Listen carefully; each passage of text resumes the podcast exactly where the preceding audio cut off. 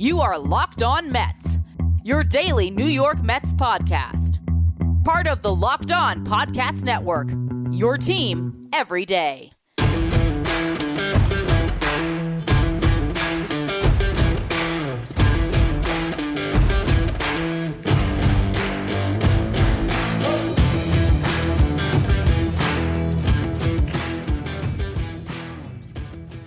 Hello to all you amazing Mets fans You're listening to Lock On Mets, part of the Locked On Podcast Network, your team every day. To get this show every day, subscribe wherever you get your podcast. You can also tell your smart device to play podcast Locked On Mets. Well, I'll tell you, I was waiting for some big news to record the next episode of Locked On Mets on Thursday night. I decided I would wait and record an episode during the day Friday because I wasn't sure if some Bauer news would come out. Maybe we would get a trade. But instead, on Friday afternoon, we learned that Daniel Murphy had announced his retirement from baseball. So, what I want to do is, I want to spend the first half of the show today honoring Murph and his legacy as a great Met. And later on, the second half of the show, I will finally address the signing the Mets did make this week, which was nabbing left handed reliever Aaron Loup on a one year deal. Before we get to any of that, though, I'm your host, Ryan Finkelstein. If you want to find any of my work, follow me on Twitter at Finkelstein Ryan. You can also find some of my writing about the Mets at MetsMerizedOnline.com. And that's exactly where I want to start with Daniel Murphy because in October of 2015, I wrote a fan shot to be published on Metsmerized saying you got to sign this guy, but not the guy that you think. Now, that title was shortened down to just you got to sign this guy. But the entire premise of the article is one morning I was getting fed up with the coverage talking about how the Mets had to sign Yoenis Cespedes to an extension and hearing that it was pretty much a fait accompli that Daniel Murphy would be leaving the Mets in free agency. And so I got on my computer, fired up this website called Baseball Reference that I'm actually looking at right now to this day, started digging into the numbers and started making my argument for why Murphy was the guy the Mets should be signing to that long term deal and they shouldn't sign Cespedes. I also mentioned that they shouldn't sign Duda. And my concerns with Duda were that he was too streaky. With Cespedes, I thought that he was going to get paid too much.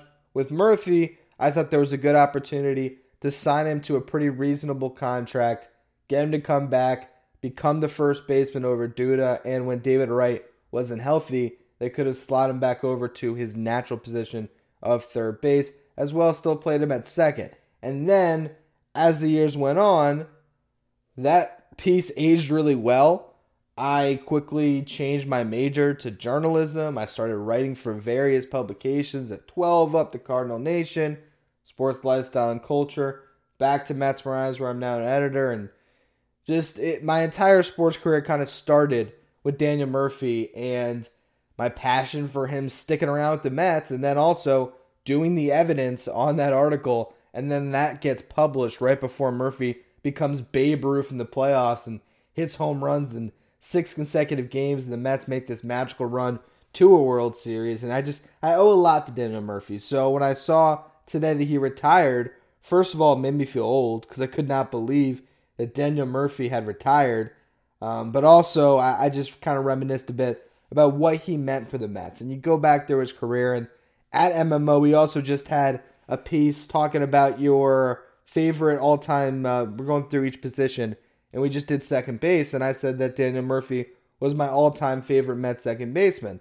And you go through his career, and I just remember that moment where it finally clicked because there was so many years where they were shoving Murphy in left field and he couldn't figure that out and he just didn't have a position because David Wright, the third baseman, was entrenched in Murphy's natural spot and eventually they stuck him at second base. It looked awkward, but it worked. And all of a sudden in 2014, he's playing in an All-Star game at second base at a time where the Mets weren't a very good team, but I do remember that that moment where Murphy is playing second base in an All Star game, and you're just like, how did we get here? You know, because he was such a homegrown guy that was all guts and, you know, a guy that would just go out and play hard, but it never looked good and it was always sloppy. And yet here he was, an All Star, and granted, he was the Mets one All Star, but it was still a really cool moment to see. And then in 2015, obviously, goes supernova in the second half, leading through the playoffs, and you know had such a great run. Then you get to that point where he's a free agent and he signs with the Nationals, and then he really has the best years of his career in Washington, and that in of itself also kind of speaks to the Wilpon era. Just massive mistakes. You know, he signed a very, very friendly contract with the Nationals. It was not I'm trying to get the numbers right now.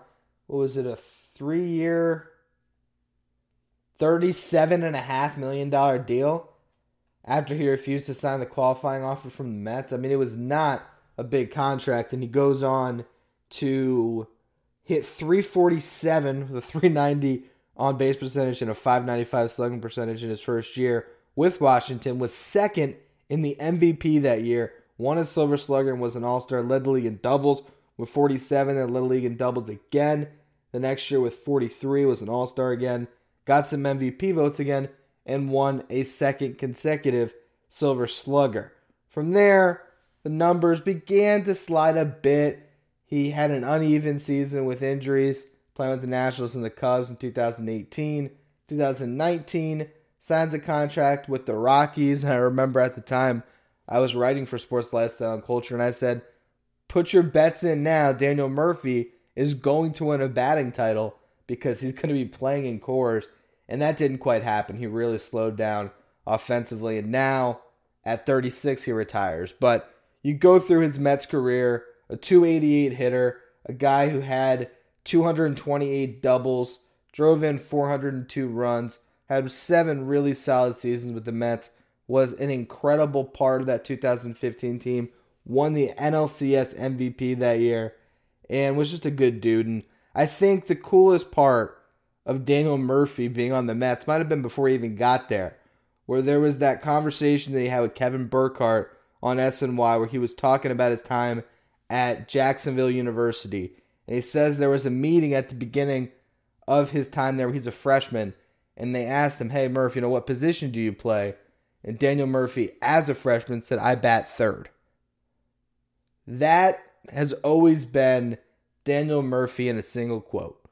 He was an incredible hitter, and he really did have a very nice career with the Mets, and then as he went on to play for the Nationals, the Cubs, and finally the Colorado Rockies. I hope one day Daniel Murphy is honored in the Mets Hall of Fame. I really do think he was that significant of a player that kind of defined a down period of Mets baseball that eventually culminated in that World Series run where you had those years where David Wright was the only star and he was starting to get hurt.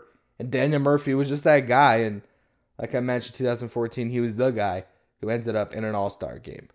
Anyway, congratulations to Daniel Murphy on an amazing career.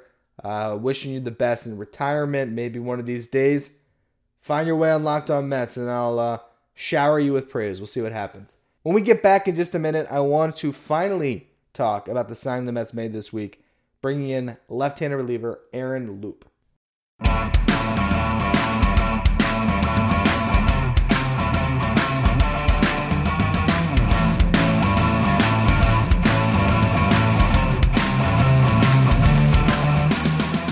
So the New York Mets made a signing on I can't even remember what day it was. I think it was on Wednesday, bringing in Aaron Loup on a one-year, three million dollar This addressed their need in the bullpen for a left-handed reliever. Obviously, he's not Brad Hand, but this is a guy coming off a very solid season with the Tampa Bay Rays, where he pitched to a 2.52 ERA. He had 22 strikeouts and 25 innings pitched. Was very solid for them. His ERA plus which measures pitchers based on a league average of 100, was 169. So now the Mets get this guy coming off a career year, and he can be a really nice asset to them coming out of the bullpen as a lefty reliever. He's got a little bit of a funky delivery coming from the side. That's going to be a nice addition for the Mets. And now you look at the lefty relievers that they have in camp. They're going to have Loup, who's going to be on the major league roster, Jerry Blevins, and Daniel Zamora will be competing for a spot out of spring training. And from there, we'll see what other pitchers get brought into the mix to continue to compete for some of those roles. But now you have a guy that you expect to be part of that opening day bullpen that throws from the left side and also that is very good pitching against left-handed batters. Throughout his career, he's held lefties to a 621 career OPS. So he is clearly a very good lefty specialist. You might be a little bit concerned about the new three batter rule and him having to go out and face a minimum of three batters. But you know what? If you're in a tough spot at the end of an inning where there's two outs and you have Freddie Freeman up, Aaron Loup is a guy you can call and who can get that big out. And you know what? He doesn't have to start the next inning for you. So it's good to have a guy like Aaron Loup in the bullpen. You look at his career, he has a 3.38 career ERA and he has pitched over 350 innings in the big leagues. Started off with the Toronto Blue Jays, so I'm sure Marcus Stroman is very familiar with Loup. Made his debut in 2012, pitching to a 2.64 ERA. 2013 had a 2.47 ERA in nearly 70 innings pitched. 2014 he had a 3.15 ERA and again nearly 70 innings pitched. And then from there, starting in 2015, the numbers started to take a dip. Eventually, he ends up leaving the Blues in 2018, signs with the Phillies, didn't do much there. He then struggled to latch on with the Padres in 2019, didn't really pitch much. Then had a resurgence this past year with the Rays.